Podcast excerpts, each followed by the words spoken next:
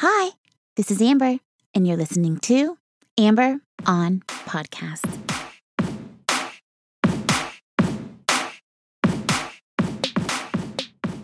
Hi, hello, and welcome to episode number 74 of Amber on Podcast. Thank you for joining me. Today, I am covering things that I desperately need to learn for myself. These are big life lessons and ideas I am just beginning to crack open and explore in my life.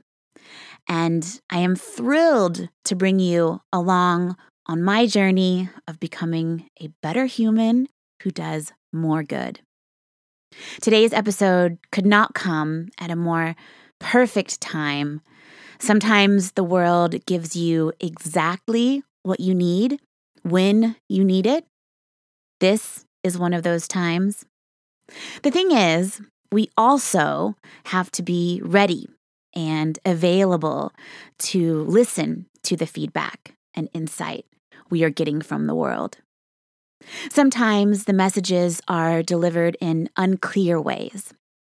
To master our intuition and live up to our full potential, we have to pay attention to what we are feeling and why we are feeling it.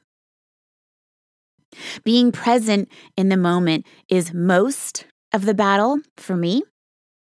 To get my mind to quiet the thoughts of my past or my plans for the future and and just be just just be with my boyfriend just be at the dinner table, just be at the park. Eliminating all other thoughts and just focusing on what is right in front of me. It sounds easy, but it can be incredibly difficult.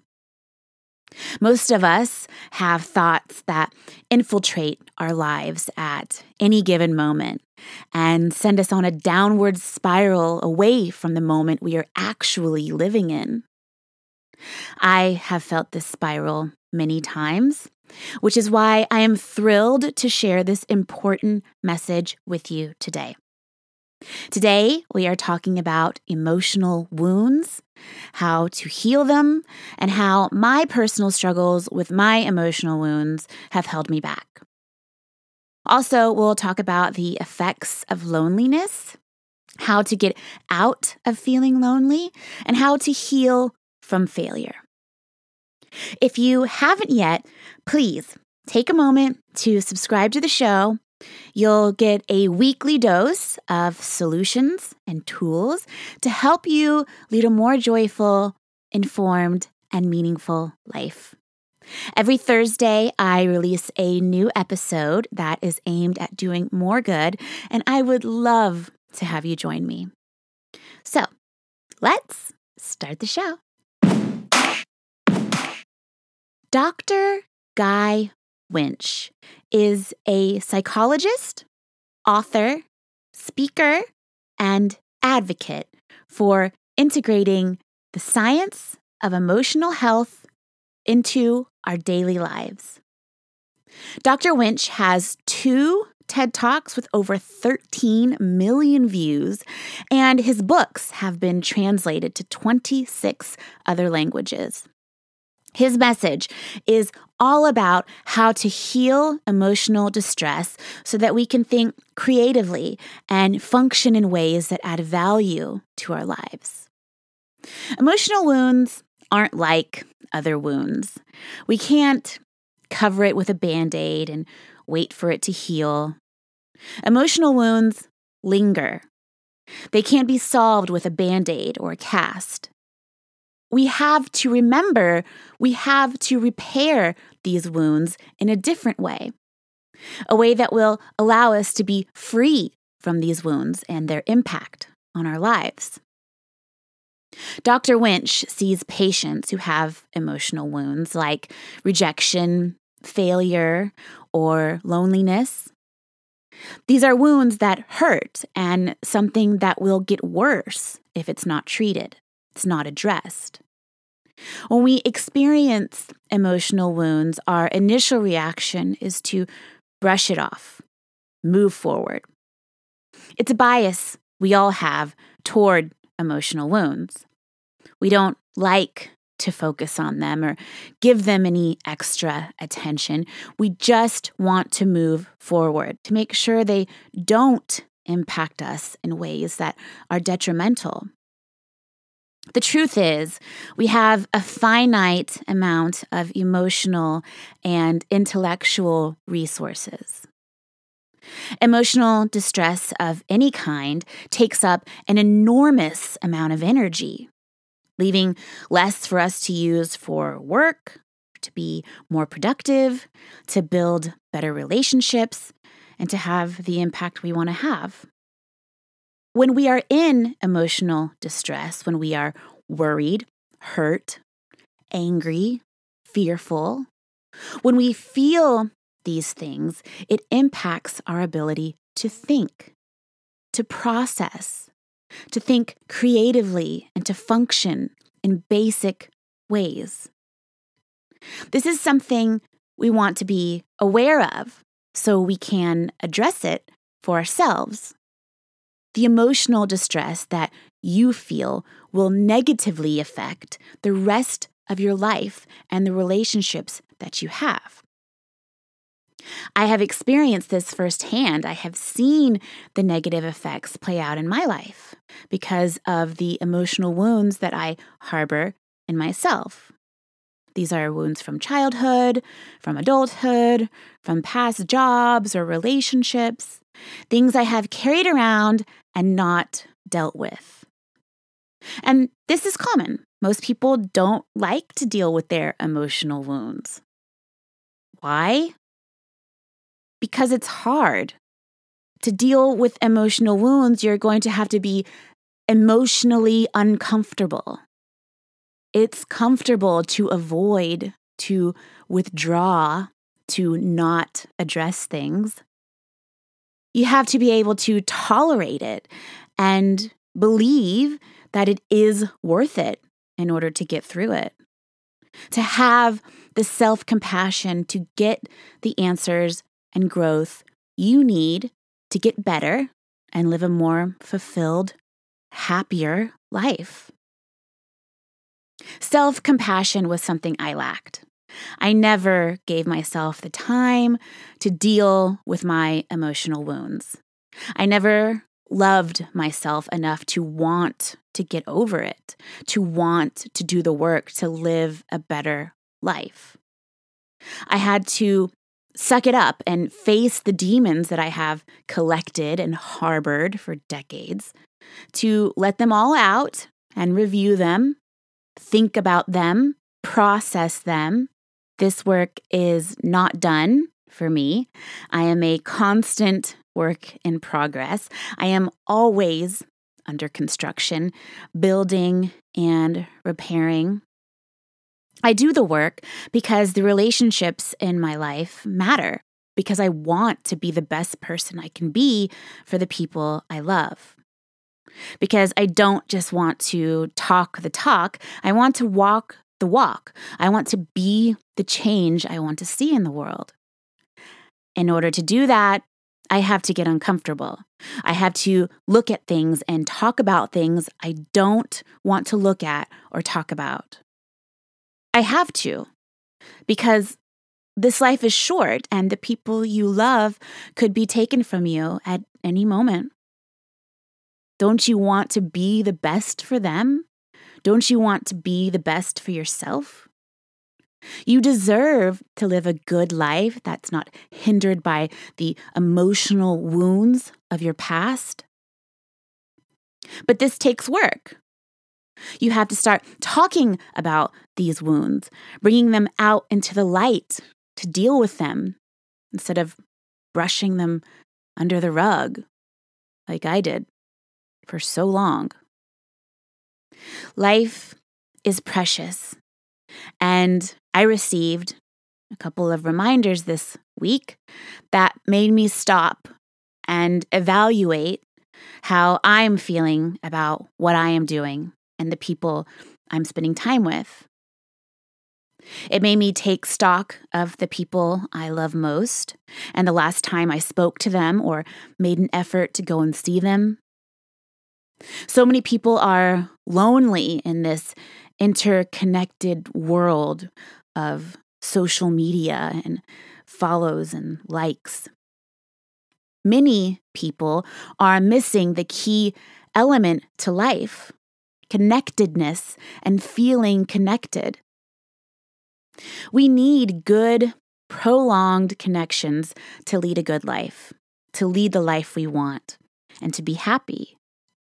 Yet, so many of us miss out on these opportunities to connect, or we don't prioritize connection in our lives. I am guilty of this too, and now I know why. Dr. Winch says that loneliness is defined as feeling disconnected from those around you emotionally and socially. It is completely subjective. People can feel loneliness and not even realize that's what they are feeling. They think they are connecting on social media, but it doesn't replace real life interaction. There's a well known study proving that social media makes you depressed. But there are two ways to look at this. Dr. Winch explains that if you are using social media more actively, you are less likely to become more depressed than if you are using social media more passively and looking and scrolling through, not liking anything. You are more at risk for feeling depressed or lonely because you're not really engaging. Another important note is that when we are feeling lonely, we are very risk adverse, so we are more likely to just scroll. Loneliness creates two distortions to our perception. Number one, when we are lonely, we minimize the people who love us. We experience the people around us as caring less about us than they actually do. This has been true for me, for sure. During my depressed times or hard or sad times, I have felt this minimizing of my relationships. I also got really paranoid about the relationships I had and if they were real or if the person was talking bad about me or like secretly disliking me. The second distortion that loneliness creates is it makes us devalue our relationships. We think, oh, that relationship doesn't matter that much, or it's not really worth it to reach out. And we are already risk adverse because we are lonely. We don't want to set ourselves up for rejection. This traps people and makes the loneliness prolong. Dr. Winch gives great advice here. He says to get out of loneliness, you have to take action. You have to reach out and you have to initiate the contact. Even if you feel that they're not interested or not likely to respond. The problem is when you feel lonely, you're likely to reach out in a way that's too self deprecating, too hostile. Why haven't I heard from you in a month? Or, you probably don't have time for me. This is not helpful. This is not helpful. A helpful tip is to add emojis. Emojis are very helpful when it comes to texting. They can change the tone in a significant way and act as an aid for you to convey your message more accurately. So the person on the other end is more likely to understand your tone. If you send a text that says, I haven't seen you in a month, versus sending a text that says, I haven't seen you in a month with a smiley face at the end, it looks less accusatory. Look at the communication, not how you are interpreting it, but how it could be interpreted. Because we misinterpret these things all the time. Before you send the text, before you reach out, think of the last time you hung out with the person and wait until there's a smile on your face. And then text them when you are in that emotion and feeling that feeling. The same thing with your partner, get close to them, grab their hand and say, Let's watch this together. Initiate, initiate, initiate. Ask questions, get deeper, and start to forge those connections in a different way. It's up to you, dear listeners, to defeat loneliness. You have to have meaningful connections. It starts with you. You have to initiate. I say this because I want you to remember it, but also as a reminder to myself. I've fallen into this loneliness trap, and it has taken months for me to reach out and connect with people I value in my life. Don't let another day go by where you are feeling lonely, where you are feeling like you want to connect, but not sure how. Or maybe you're too scared to make the first move. We aren't guaranteed tomorrow. The opportunity to connect with the people in your life, it has an expiration date. Don't wait until it's too late. Make the first move. Be brave. Be yourself. Now, let's talk about failure. Dr. Winch describes how we can heal from failure and move forward with purpose and compassion. The truth is, we fail all the time. When we are kids growing up, failure is how we learn. Failure is welcome.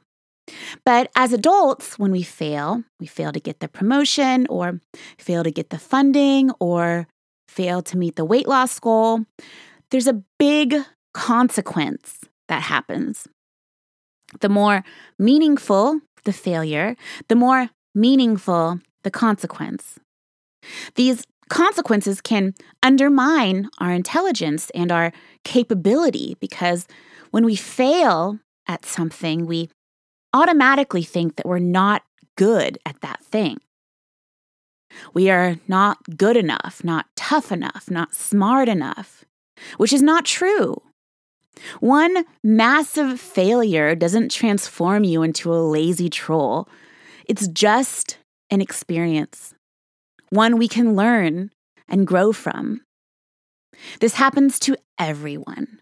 No one is immune to the consequences of failure and the feelings that failure impose. Science proves this. There was a study done where they gave college students a series of four letter anagrams. And these anagrams seemed possible, but they were actually impossible to solve. Next, they gave these same students a different series of anagrams that were very possible to solve, but they failed at all of them. Why did they fail at these easy anagrams? Because the first experience taught them I'm not good at this. I can't do this. So they weren't able to access the intellectual resources to master a task that is very much within their ability. Failure dumbs us down and makes us feel inadequate. The research proves that 80% of people feel powerless and helpless after experiencing failure. When you are a student in school and you get a bad grade in a class, it doesn't say anything about your intellectual ability. It only says something about your system of studying not being sufficient. We tend to take this personally when what we need to do is look at our approach and figure out what we need to do differently to achieve the success we want. Dr. Winch says most of us want to do the same thing, but harder. Study harder, train harder, email harder. But it's not effort that's the issue. There is something about your process that you need to do differently. Analyze what happened like a detective. Don't take it personally. A detective wouldn't be upset that there's a mess of blood on the floor and bullet holes in the wall. They just note it. You need to note it in the same way. Note it in a way that's not self critical. because that will distract you from what actually happened. I promise there is always a way around a hurdle. You just have to define what the hurdle is and then brainstorm how you get around it. Failure is an opportunity to grow and become a better person. One of my favorite stories from Sara Blakely, who invented Spanx, is when she was a kid, every night at the dinner table, her dad would ask her and her siblings, What did you fail at today?